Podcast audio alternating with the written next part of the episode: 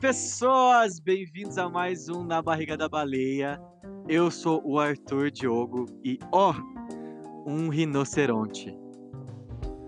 Bem-vindo, galera. Aqui é o Rafael and I am not throwing away my shot. Salve, salve, galera. Aqui quem fala é Martin Schurman. E para eu saber se a peça é boa ou não, é só eu levar a minha mãe. Se ela dormir, a peça não é boa.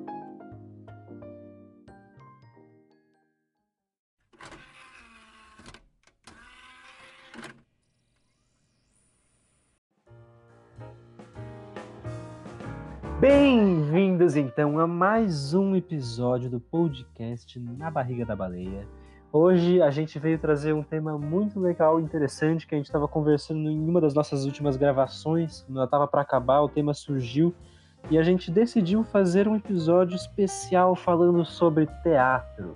Especificamente, comentar entre nós histórias é, de peças de teatro na qual nós assistimos e nos marcaram muito se acabaram se tornando uma experiência na nossa vida e eventualmente um saber de alguma experiência é, que nos marcaram e pode ser, enfim, marcar de qualquer forma, seja sentimentalmente, uma peça que te trouxe uma emoção muito forte, ou uma peça que a gente assistiu quando era pequeno, enfim.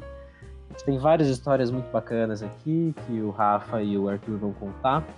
É... Não vou ficar delongando muito mais, senão eu vou acabar soltando algum spoiler. Mas eu vou chamar aqui para começar então, para contar essa história do espetáculo que marcou a vida dele, o Rafael. Rafael, por favor, querido, sou todo ouvidos. Opa, vamos lá, cara.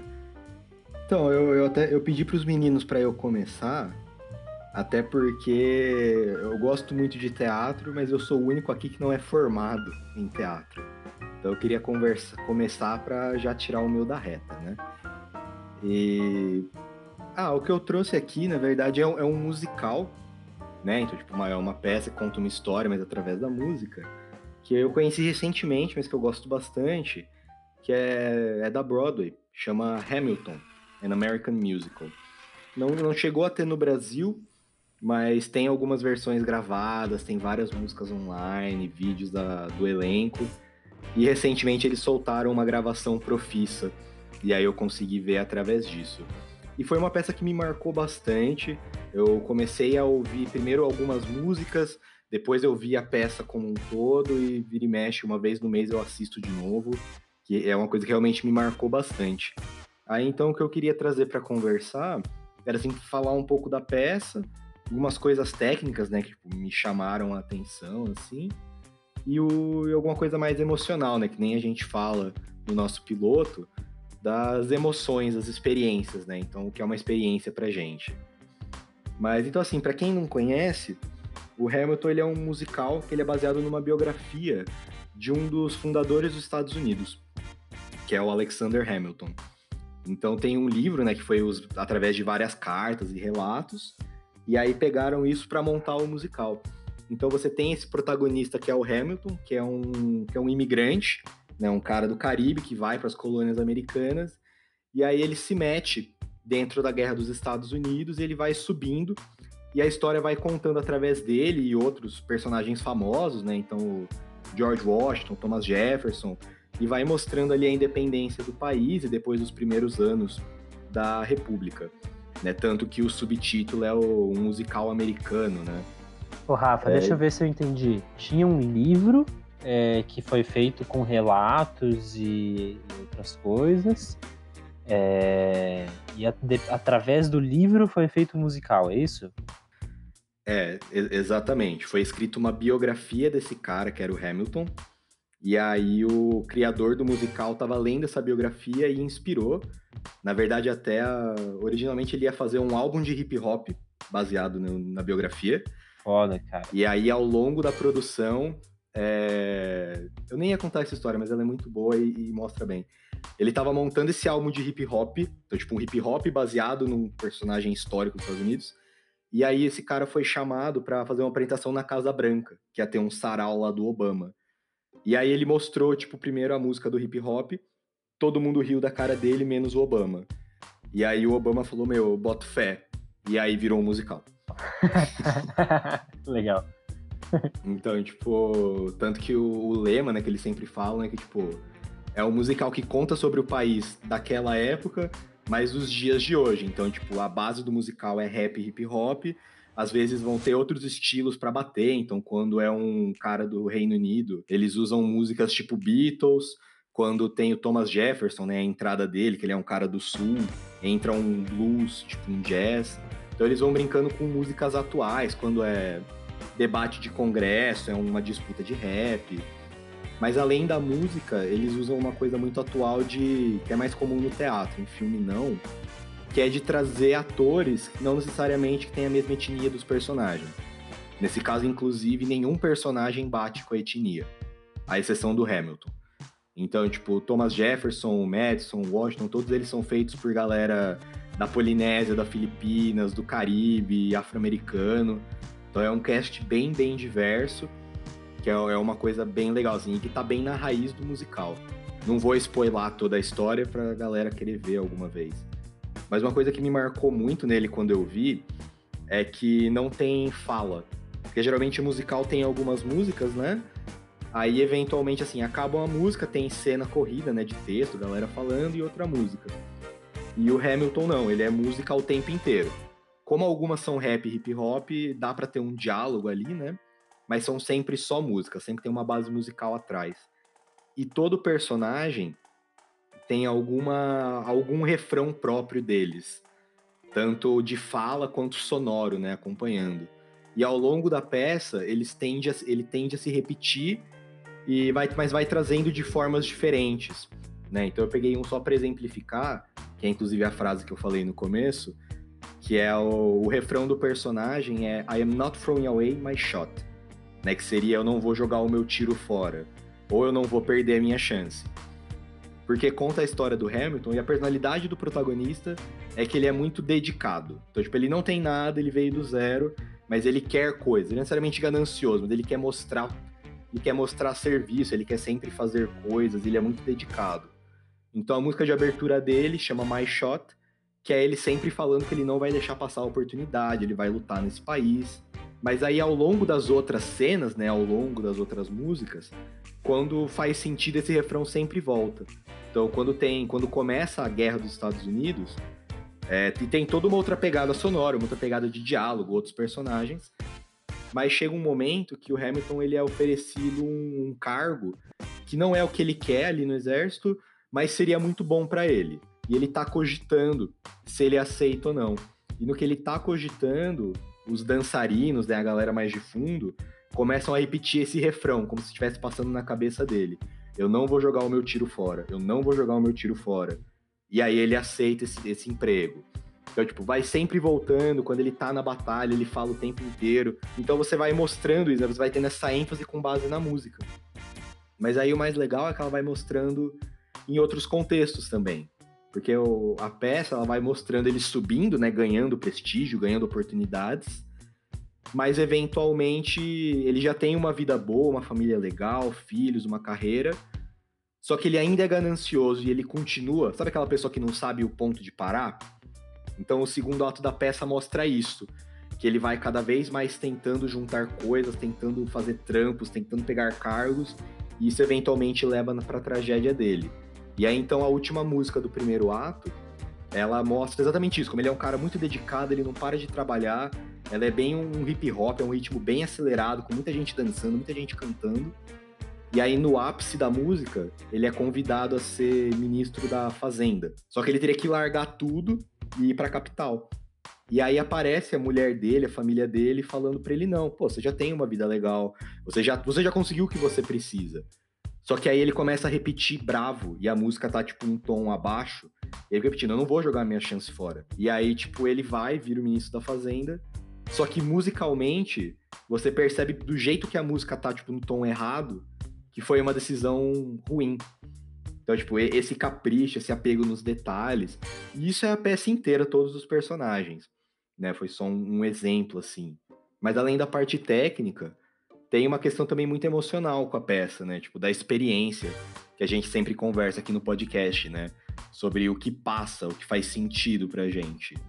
E nesse caso, fez muito sentido essa peça, porque quando eu comecei a ouvir as músicas, né, eventualmente vi tudo, bobear acho que foi no dia seguinte que um grande amigo meu faleceu. Que era um colega meu que fazia faculdade comigo. Foi uma morte bem repentina e ele não era brasileiro, né? Ele estava aqui fazendo faculdade, mas ele era imigrante. Então a peça me ajudou bastante, quase de verbalizar o que eu não estava conseguindo falar. Porque eu via muito no personagem principal esse colega meu, né, que era um imigrante, que veio para um país melhor tentar a vida, que nunca desistia, estava sempre fazendo, sempre estudando. Então isso era uma coisa que me ajudava, né, de certa forma quase terapêutico assim. Tanto que tem, acho que talvez a cena que mais me marca, quando o Hamilton chega no país, ele conhece três amigos. E aí é, tem o um momento da cena que eles estão bebendo, né, se ajudando. E aí eles cantam uma música para a amizade deles. E os quatro ali, eles vão ser muito importantes na Guerra dos Estados Unidos, né? Uma história verídica. Então eles contam, né, de como somos só nós quatro hoje, mas tá tudo bem, porque amanhã vão ser mais, o movimento vai crescer, a revolução vai vir. E isso, isso me impactava muito, porque esse colega meu que faleceu, é, ele era um dos meus melhores amigos da faculdade, junto com outros dois. E nós quatro também começamos um movimento na faculdade, uma entidade estudantil, a gente foi atrás de fazer projetos. Então era uma coisa que eu conseguia ver muito refletido, sabe? A própria a cena começa com um personagem que inclusive morre ao longo da peça, falando, né, que talvez eu não consiga ver as nossas glórias, mas mas não importa, porque a gente vai ter essa história hoje. Hoje somos só quatro, amanhã terem, teremos muito mais ao nosso lado. Então, acho tipo, me ajudou bastante. Me ajudava a verbalizar mesmo, tipo, momentos que eu não sabia direito como sentir ou o que falar, me dava meio que uma base. E eu achava isso louco, né? Porque a princípio é um musical americano, Obama, falando sobre o país e política. Mas para mim fez total sentido, mesmo não tendo nada a ver com a história. Né? Mas só pela, pela base narrativa, assim. Não sei se faz sentido para vocês, vocês têm algum pensamento. Faz sentido, sim. Essas coisas que me impactam, né? Tipo, quando a gente assistiu uma, uma peça de arte que corresponde bem ao tempo que a gente está vivendo, essas são, tipo, das coisas que mais pegam, assim. Quando a, quando a peça de arte, ela te dá uma lição, né? É bem massa esses, esses, essas intersecções, tá ligado? Ah, e essas peças que pegam justamente num ponto muito pessoal, assim, que você falou, né, Cristo? Do teu amigo que tinha morrido recentemente, você conseguia transpor a sua vida pessoal para aquela narrativa que tá estava sendo passada para ti. Tem algumas peças que mexem muito com a gente mesmo.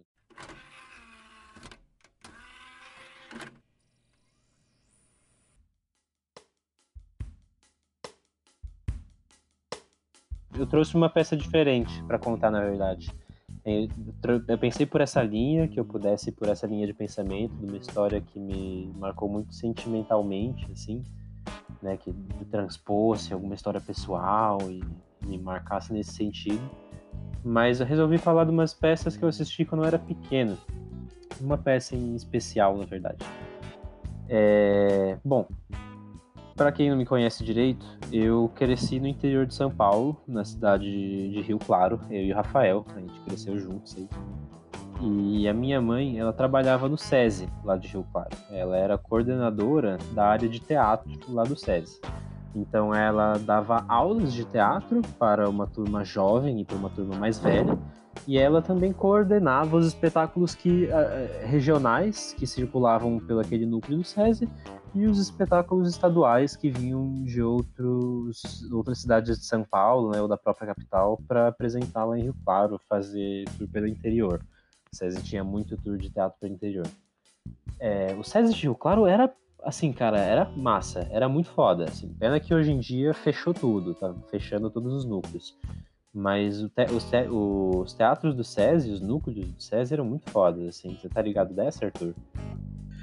Cara, eu já ouvi falar assim que é muito massa o, o trabalho feito no SESI, no SESCs e afins. A Soninha Azevedo, ela trabalhava no SESI. E foi ela que empregou minha mãe, inclusive. Que massa. E rodou muito espetáculo lá pelo SESI. Eu assisti muita coisa lá, assim, de 2003 a 2014, eu assisti muita coisa. Eu ficava no teatro com a minha mãe o dia inteiro. Né? Então, todo final de semana tinha dois, três espetáculos, a gente estava lá para assistir. Não só teatro também, tinha umas apresentações de cinema que eu assisti pouco, tinha várias apresentações Nossa. musicais que eu assistia lá também. Só que teve uma companhia que passou algumas vezes lá por Rio Claro que me marcou muito, muito, muito. E era uma companhia de teatros de bonecos. É, eles eh, tinham esse teatro mais visual, que mexe com bonecos e sombras. E eles eram muito bons no que eles faziam, cara, de verdade. Eu era pequeno, assim, e eles conseguiam me amarrar muito nas narrativas que eles contavam nesses espetáculos. É, eu me lembro desse espetáculo chamado Big Bang, que eles apresentaram.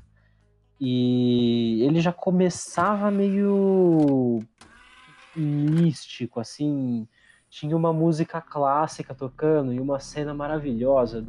E tinha esse tecido preto atrás com alguns planetas flutuando na frente. E eram planetas feitos de isopor ou sei lá, whatever, mas eles eram muito bem pintados com uma tinta que brilhava na luz negra.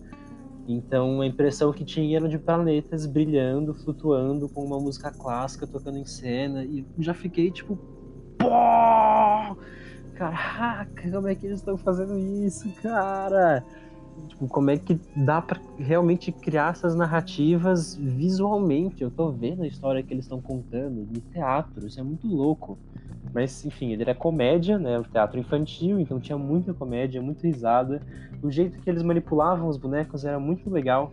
Eles, eles eram vestidos todos de preto, como geralmente manipuladores de bonecos são, espetáculos assim, mas eles não usavam máscaras nem luvas. Então eles não cobriam os próprios rostos e as mãos que estavam manipulando os bonecos. Eles assumiam que eles estavam ali mas eles, eles manipulavam de uma forma muito convicta de estarem olhando para o boneco e para a cena que está acontecendo, estarem brincando entre eles e nos momentos muito específicos triangular com o público, que chamava a gente mais ainda para dar risada e momentos assim.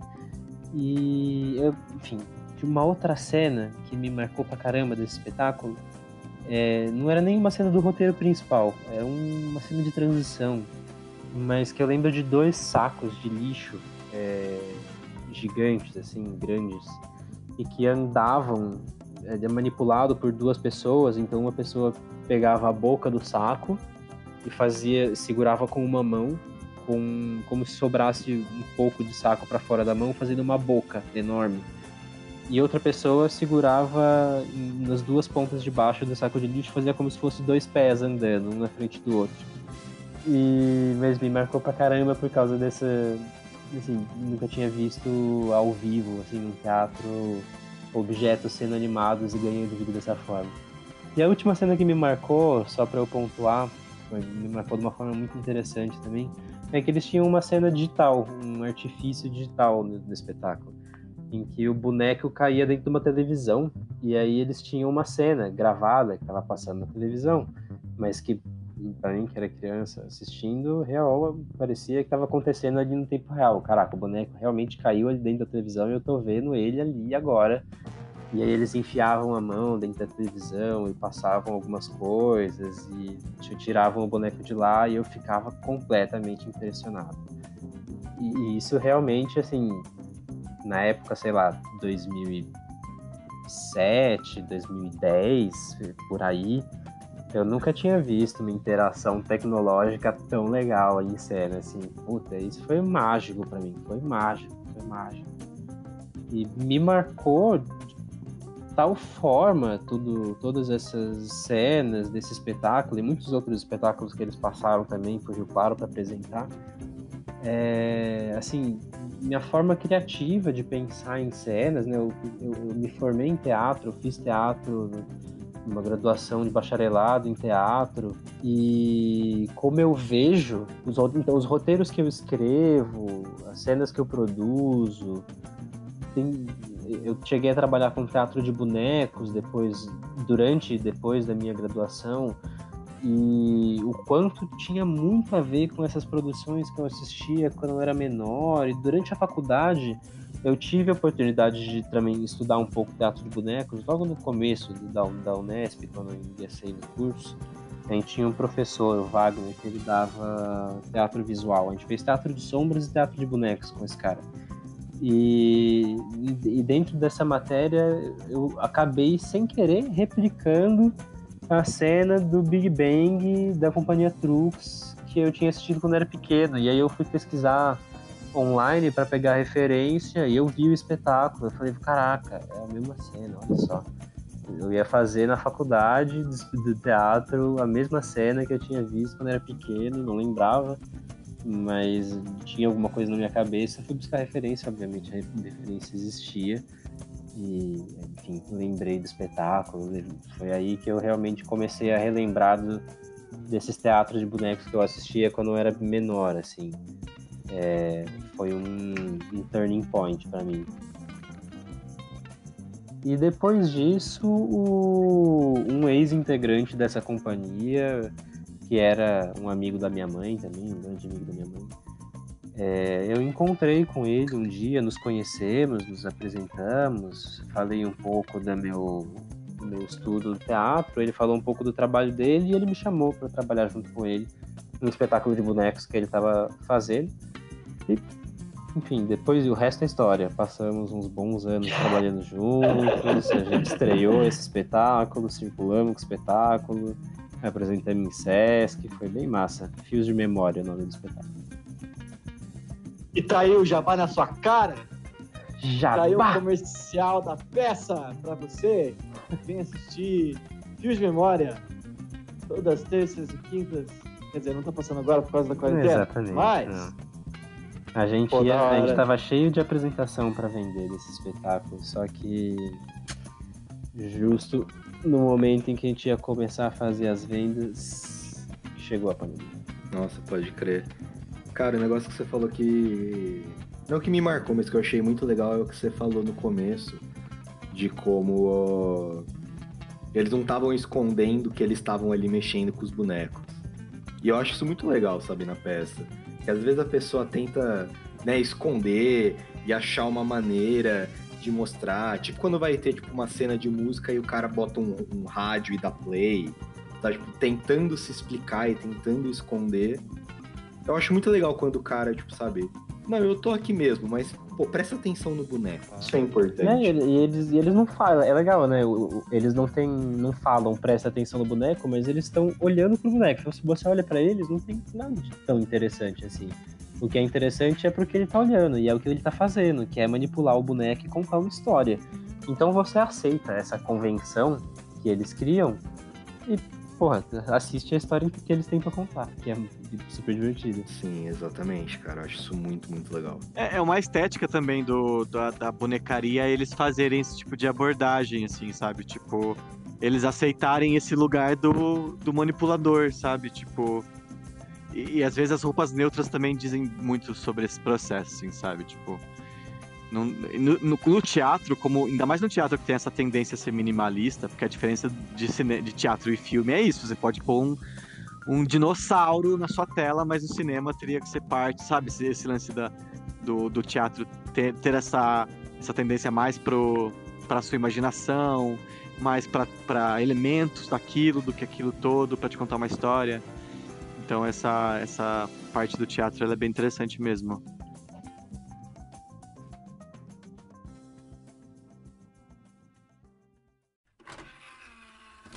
É, a história que eu vou contar é de uma peça que eu vi durante a minha formação. É, e é isso, tipo, eu, eu tava durante a, dentro da minha formação de cênicas, a professora tinha dado um trabalho pra gente escrever sobre uma peça, e tinha a minha sala inteira falando de uma peça que tinha rolado no ano passado, tinha sido maravilhosa, incrível, não sei o quê. E aí eu falei, bom, beleza, vou assistir a peça. Aí a peça chama Canto para Rinocerontes e Homens, baseado na peça do Ionesco Rinocerontes, ou Rinoceronte, né? E assim, foi uma peça que me marcou muito, porque primeiro, é, eu li a peça depois que eu assisti, para ver a peça, para fazer o trabalho, na verdade. É, e ela é, é, era diferente das peças que eu tinha visto na época, porque ela não era palco italiano, né? Você não assistia a peça frontalmente, ela era arena, então é, era um círculo no meio. é, com seis ou sete atrizes e atores. E eles não saíam de cena quase em momento nenhum, não tinha coxia. E tinha música na peça, tinha uma bandinha pequena que eles iam entrelaçando as, a, a, as falas com, com os cantos. E e todo mundo, né, todos tanto as, as, atrizes quanto os atores, eles tinham seus momentos de solo e cada um deles era maravilhoso, porque a, a peça em si, ela fala sobre uma cidade que tá, as pessoas estão virando rinocerontes. E aí, como a peça é do. O gênero, né, da peça do Ionesco é. A gente chama do teatro do absurdo, né? Que é tipo. Que as coisas, assim, nem sempre fazem sentido. E por isso que eu acho que eu amo esse tipo de peça, porque daí quem, quem vai fazer ela ou quem tá lendo tira suas próprias conclusões. E aí tem esse lance da cidade é, tá tranquila, de boa, aí de repente começa a surgir um começa a surgir rinocerontes na cidade, as pessoas começam a se transformar em rinocerontes. E é interessante que, tipo, ela já começa com uma cena de bar, onde tá dois amigos de trabalho discutindo sobre o que que é, né, ter um amigo criticando o outro por ele beber muito. E aí eles estão discutindo sobre essa vida e tal, que é assim, eu gostei muito. E eles fazem a, a transição do do, do rinoceronte, eles fazem as transições tudo naquele, naquele círculo que tem no meio, né? Então eles vão se representando através de, de rinocerontes pequenininhos também, eles fazem o caminho dos rinocerontes. Quando um ator tá virando o rinoceronte, eles, eles, ele vai pondo argila no corpo, o movimento dele tá ficando cada vez mais duro, é uma coisa, uma, uma experiência completamente física, assim. E eu escrevendo o trabalho, é, eu vi a peça, eu li o texto e aí encontrei ela no YouTube para ser reassistida. E aí enriqueceu ainda mais a minha pesquisa que eu, que eu consegui é, elencar mais coisas que para mim fazia sentido sobre aquela peça. Então, é, não só a movimentação, a, o figurino deles era bem simplista, era tipo um, um short, uma camiseta é, é segunda pele e enfim, assim, da, da, da, experiência que eu tive, essa peça, assim, me marcou muito como narrativa, porque ela não era linear, que nem muitas das outras peças que, que eu assisti. E era interessante também que, a, é, eu, eu, disse isso, né, a, a coxia dos atores, ela não tinha elas, como era um, um círculo, então tinham blocos de arquibancadas onde as pessoas ficavam e os atores ficavam entre esses lugares. Então, é, enquanto estava rolando a cena, os atores ainda estavam se se, né, tipo, se maquiando, trocando de roupa, preparando cenas. Tem uma cena linda, linda, linda, que é uma das atrizes, durante o, uma pausa que ela faz, ela vai passando cola no corpo. Aí durante a cena dela, ela vai tirando aquela segunda pele.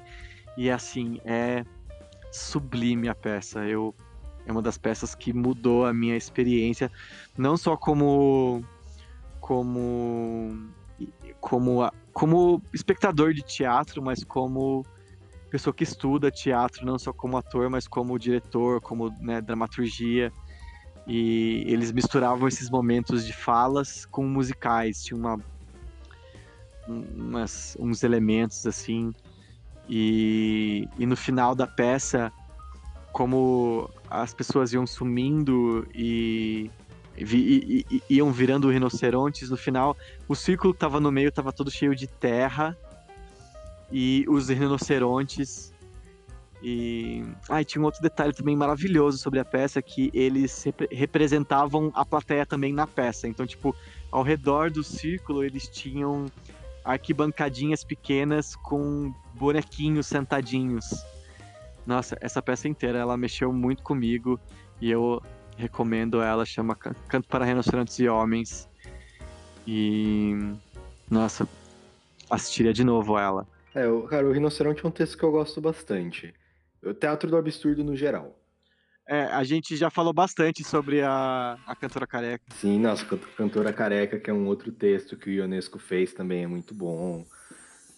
É, ah, o Rinoceronte, eu, eu não vi a peça, né? Eu, eu lembro de ter feito a peça em ensino médio. Mas a ideia era realmente muito legal. Porque, tipo, é aquela coisa, tipo. É tipo aqueles quadros impressionistas para mim, o teatro do absurdo, né? Porque você não entende nada, mas aí se você para e analisa, faz sentido. Só que às vezes o que você acha que faz sentido, seu coleguinha acha que faz outro sentido. Eu acho que isso é as coisas que eu mais gosto do absurdo. Eu lembro que tem uma. Eu, eu, eu chamo taxista, mas eu não lembro de quem é. Se algum de vocês souber, mas eu, eu não lembro. Mas é uma, é uma cena curta né, de um. Tipo, a história assim, é um taxista no telefone com um cara da central que tem uma corrida. Sabe? Tipo, ah, tem uma corrida para você fazer aqui e tal, vai para tal endereço. Só que o cara tá meio estranho, o taxista. Tipo, ele não tá respondendo coisa com coisa. E aí o diálogo acontece. E, tipo, meu, sempre que eu leio essa cena, tem uma amiga minha que faz teatro, né, que é a Isabelle, o Martim também conhece. E sempre que a gente lia era muito engraçado, porque ela lia a, o texto dando muita risada. E eu lia o texto chorando amargamente, assim. Porque, sei lá, na minha interpretação parecia uma história trágica de um cara que perdeu a família e, por, e ele tá traumatizado, por isso que ele tá falando estranho. E aí, quando a nossa colega lia a peça, ela imaginava o cara tinha acabado de fumar um beck, saca? E por isso que ele tava respondendo tudo errado. E o legal é que as duas versões faziam sentido. Tipo, ela não conseguia refutar a minha interpretação e eu também não conseguia refutar a dela. Isso que é o mais legal do Teatro do Absurdo pra mim. É, não tinha nem por que refutar, porque exatamente, as duas histórias faziam sentido, cada um tinha sua interpretação, era isso aí. Pra saber o que o cara pensou na hora que ele escreveu, puta, muito trabalho. Não, e bobear se perguntar pro cara, ele também não vai saber responder, né? Exatamente. Ele vai se negar a responder. Sim. Ah, é tipo aqueles quadros do Dali. Você perguntar, ele vai responder, sei lá. Isso... Ele vai responder um negócio muito nada a ver. É, é tem isso também, essa, essa grande questão da arte não precisa ser explicada, ela precisa ser sentida. Então, assim, não, tem uma, um, uma entrevista foda do Donald Glover, que foi é o Childish Gambino, né? Perguntaram para ele assim: "Ah, mas pô, tantas essas referências que você pôs no clipe", e aí ele falou assim: "Cara, o meu trampo não é te dar resposta. A arte não tem esse essa essa essa prepotência, sabe? Tipo, você teve uma sensação. E é isso.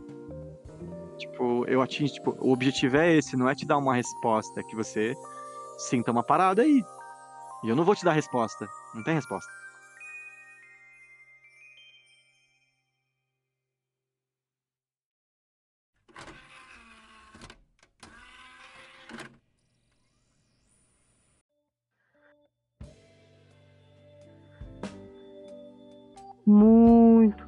Obrigado, então, a todos vocês que ouviram mais esse episódio do podcast Na Barriga da Baleia.